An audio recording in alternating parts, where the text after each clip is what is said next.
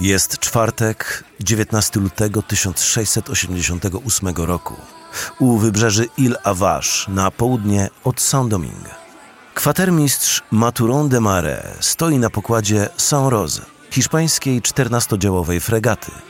Słońce zachodzi, niebo ciemnieje, a 70 marynarzy na pokładzie bawi się w najlepsze. Rum leje się strumieniami, a szanty rozbrzmiewają w ciemności. Marynarze tańczą, krzyczą, wymachują szablami ku niebiosom.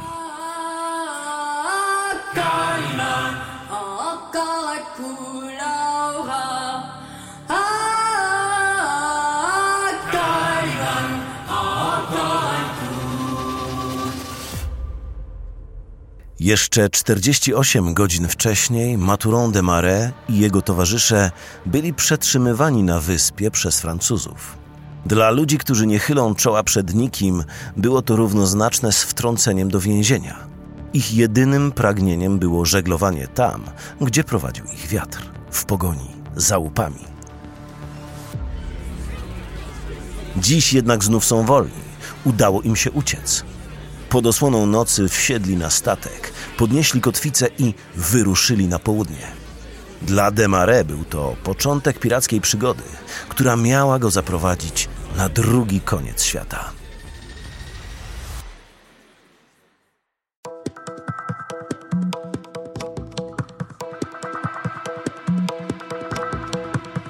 Z okazji premiery gry Skull and Bones poznaj historię największych piratów Oceanu Indyjskiego. Ci okrutni, żądni krwi kaprowie, korsarze i marynarze wybrali drogę piractwa, siejąc postrach na morzach i oceanach. Piratem się nie rodzi, piratem się zostaje. Zapraszamy na podcast Gangsterzy Mórz.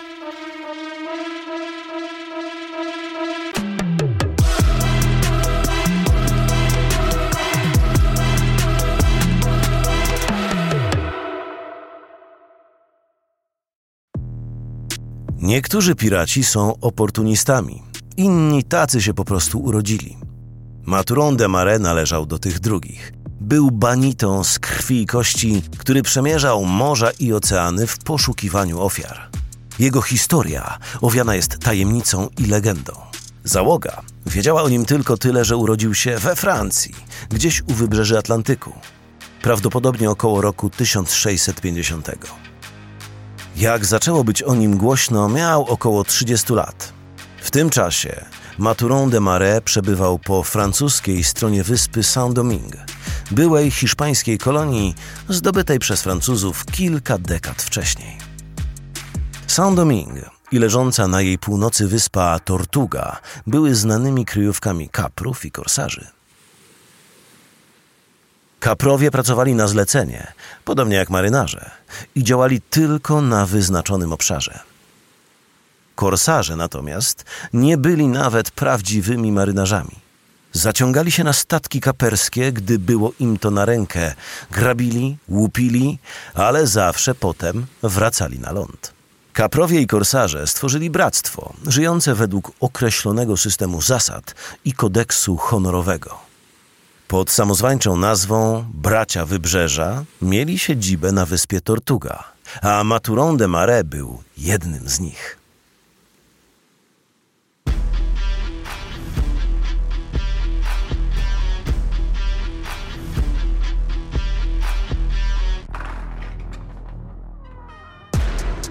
W 1686 roku zaciągnął się na statek kaperski pod dowództwem kapitana Laurensa de Graffa. Francuz holenderskiego pochodzenia miał za zadanie polować na statki wroga. Było to korzystne dla obu stron. Kaprowie się bogacili, a Francja osłabiała floty swoich wrogów. Latem Maturon de Marais brał udział w przejęciu małej hiszpańskiej fregaty Saint-Rose w pobliżu Kartageny w Kolumbii. Francuzi wstrzymali ostrzał i przystąpili do abordażu. Walka była zaciekła. Część z nich zginęła, inni zostali ranni. Mimo to Marais wraz z załogą ostatecznie przełamał opór hiszpańskich marynarzy, przejął kontrolę nad Saint-Rosé i wyruszył dalej. Wprawdzie Laurence de Graaf i jego załoga działali z ramienia gubernatora Saint-Domingue, ale w sercu byli okrutnymi, żądnymi krwi grabieżcami. Coraz bardziej dawali się jednak we znaki i władze w końcu miały ich dość. Gubernator rozkazał im przenieść się na Ile Avache, do dawnej pirackiej kryjówki na południe od wyspy Hispaniola. Trafiali tu głównie korsarze i kaprzy, którzy stwarzali problemy i trzeba było ich doprowadzić do pionu. Mogli wypływać tylko na rozkaz admirała zarządzającego wyspą i mieli absolutny zakaz napadania na inne statki. Na wyspie przebywało kilkuset korsarzy, w tym Maturon de Marais. Ale nie zamierzał zostać tu na długo. Chciał jak najszybciej wrócić na morze i ponownie poczuć smak wolności. Na początku 1688 roku gubernator Saint-Domingue chciał sprawdzić poczynania przetrzymywanych na wyspie piratów. Desmarais wraz z załogą liczącą 70 ludzi nie zamierzali mu tego ułatwić. Z pomocą Laurensa de Grafa dostali się na pokład Saint-Rosé i 18 lutego 1688 roku podnieśli kotwicę i opuścili wyspę. Maturon de Marais stał się wtedy kimś więcej niż zwykłym korsarzem. Gdy Jean Charpin został wybrany na kapitana, mianował go kwatermistrzem, a do jego obowiązków należała nawigacja, logistyka i zaopatrzenie statku. Desmarais był teraz prawą ręką kapitana. Po opuszczeniu Ile-Vache, Saint-Rose wraz z załogą wyruszyli w kierunku Roatan, wyspy położonej u wybrzeży Hondurasu. Ścigali hiszpańskie statki transportujące bogactwa z kolonii do Europy. Na miejscu spotkali żona Fontina, innego kapra, który dopłynął tam z załogą kilka miesięcy wcześniej. Oni również należeli do braci wybrzeża. Naturalnym więc było to, że połączyli siły z Saint-Rose. W październiku 1688 roku zauważono ich w Newcastle u wybrzeży Delaware. Przypłynęli tam, aby sprzedać ładunek holenderskiego statku, który zdobyli kilka miesięcy wcześniej. W tym momencie Charpin nie był już kapitanem Saint-Rose. Został wysadzony na brzegu, a jego miejsce zajął Jean Fontaine. Nowy kapitan chciał zmienić otoczenie, więc zaproponował wyprawę do Afryki. Wschodnie morza były bezpieczniejszą opcją w porównaniu do Karaibów, gdzie notorycznie urządzano polowania na piratów.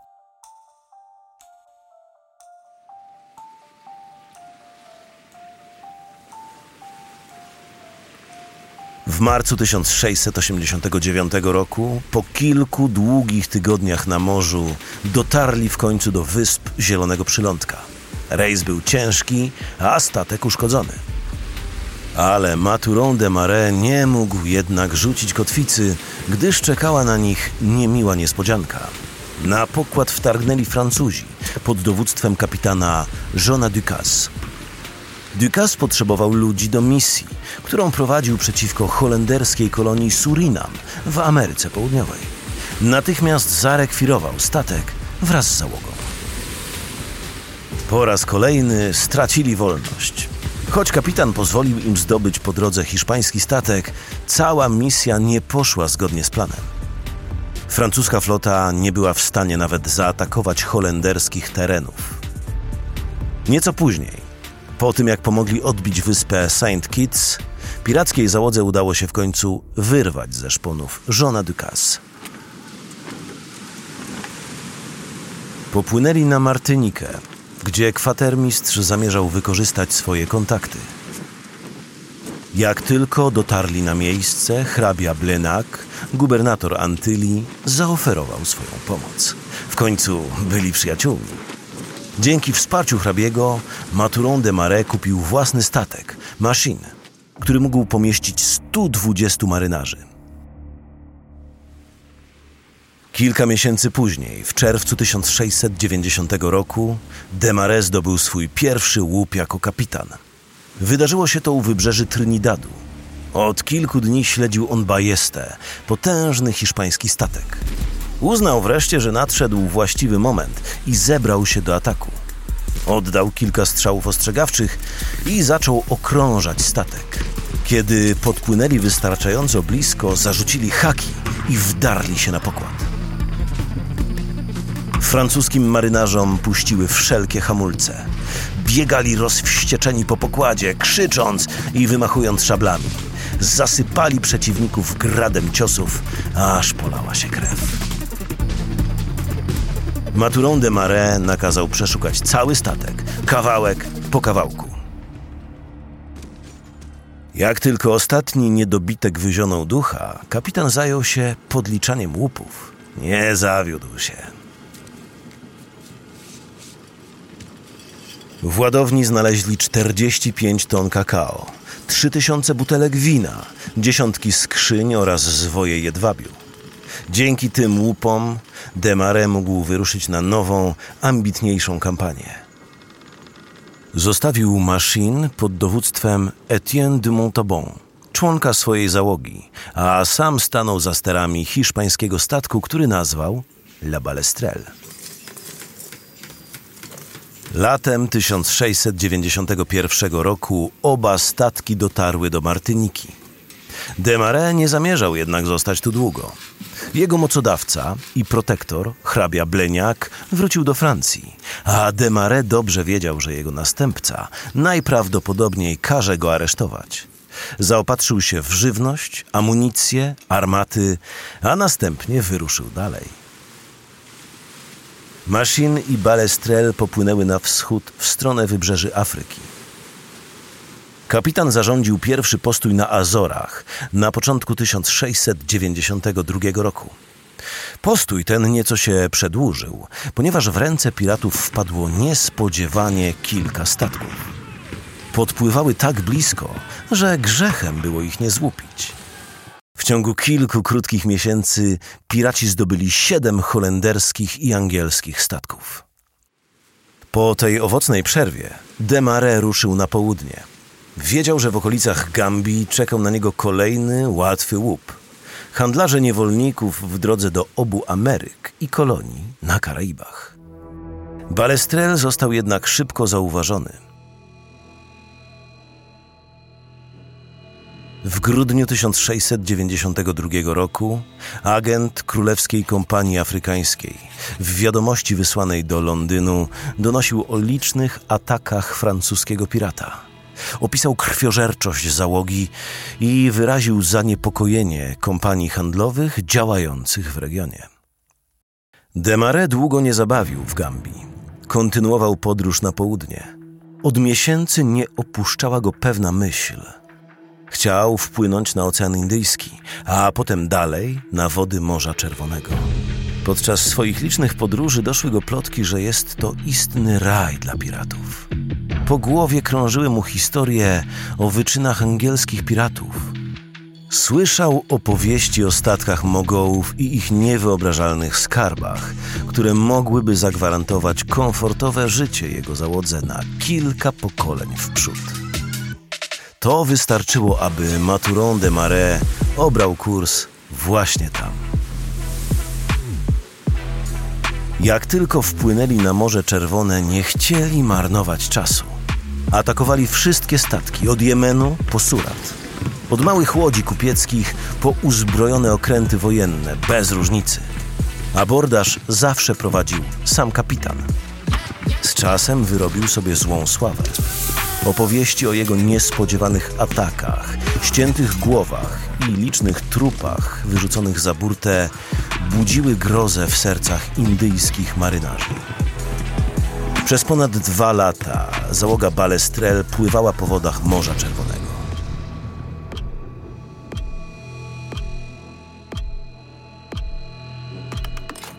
Maturon de Marais nie pofatygował się nawet na Madagaskar, by wydać część swoich łupów, lecz szukał zapasów i prowiantu wzdłuż wybrzeży Półwyspu Arabskiego i Afryki. Z każdym atakiem zawartość jego ładowni była coraz bardziej imponująca. Demare jednak igrał z ogniem i niebezpiecznie sobie pogrywał – Podczas ataku na statek Mogołów, który był znacznie większy i lepiej uzbrojony niż Balestrel, odniósł poważne obrażenia. Kule armatnie przebiły kadłub i podziurawiły żagle pirackiej fregaty. Desmarais tym razem musiał odpuścić.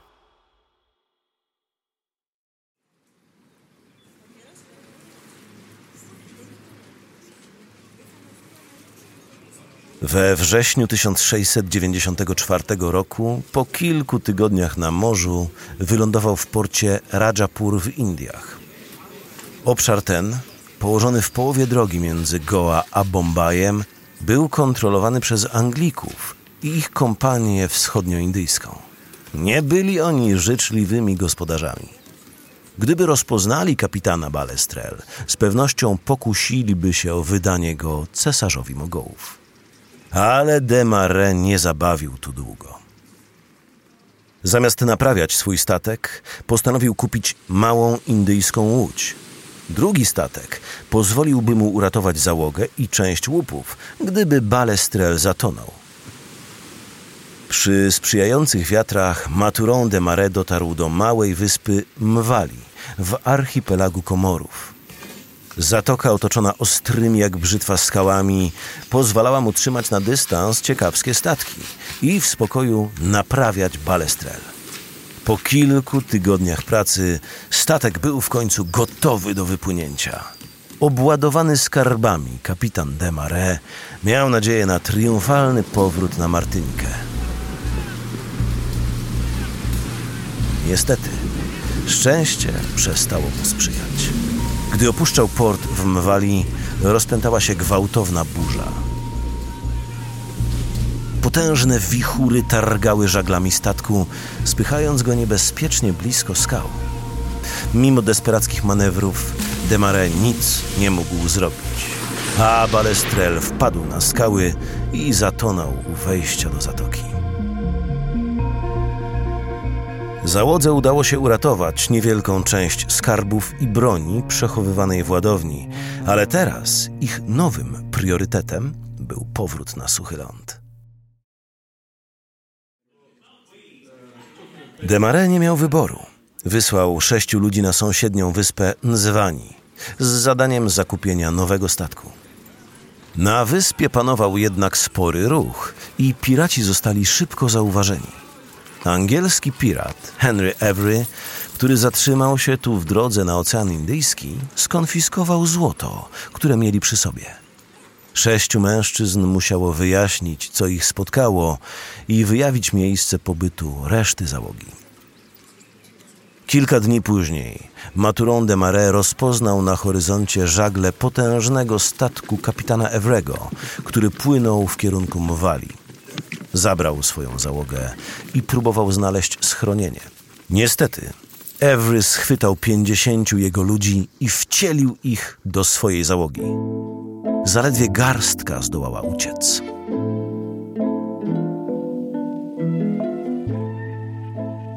W 1697 roku Maturon de Marais pojawił się na La Réunion, zwanej wówczas wyspą Bourbon. Przebył trudną drogę na małej łodzi z komorów. Towarzyszyło mu zaledwie kilku chorych i wyczerpanych marynarzy.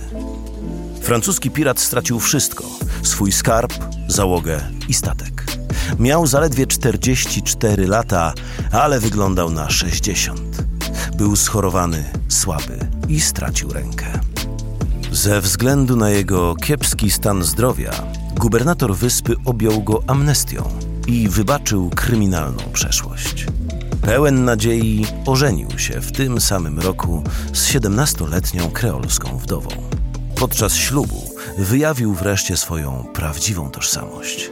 Maturon de Marais naprawdę nazywał się Isaac Veyre. Był zwykłym mieszkańcem Saint, małego miasteczka w regionie Charente w zachodniej Francji.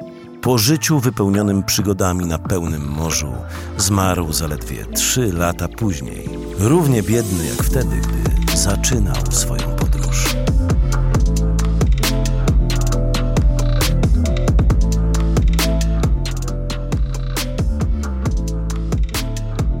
To byli Gangsterzy Mórz, podcast Ubisoft produkcji Paradiso.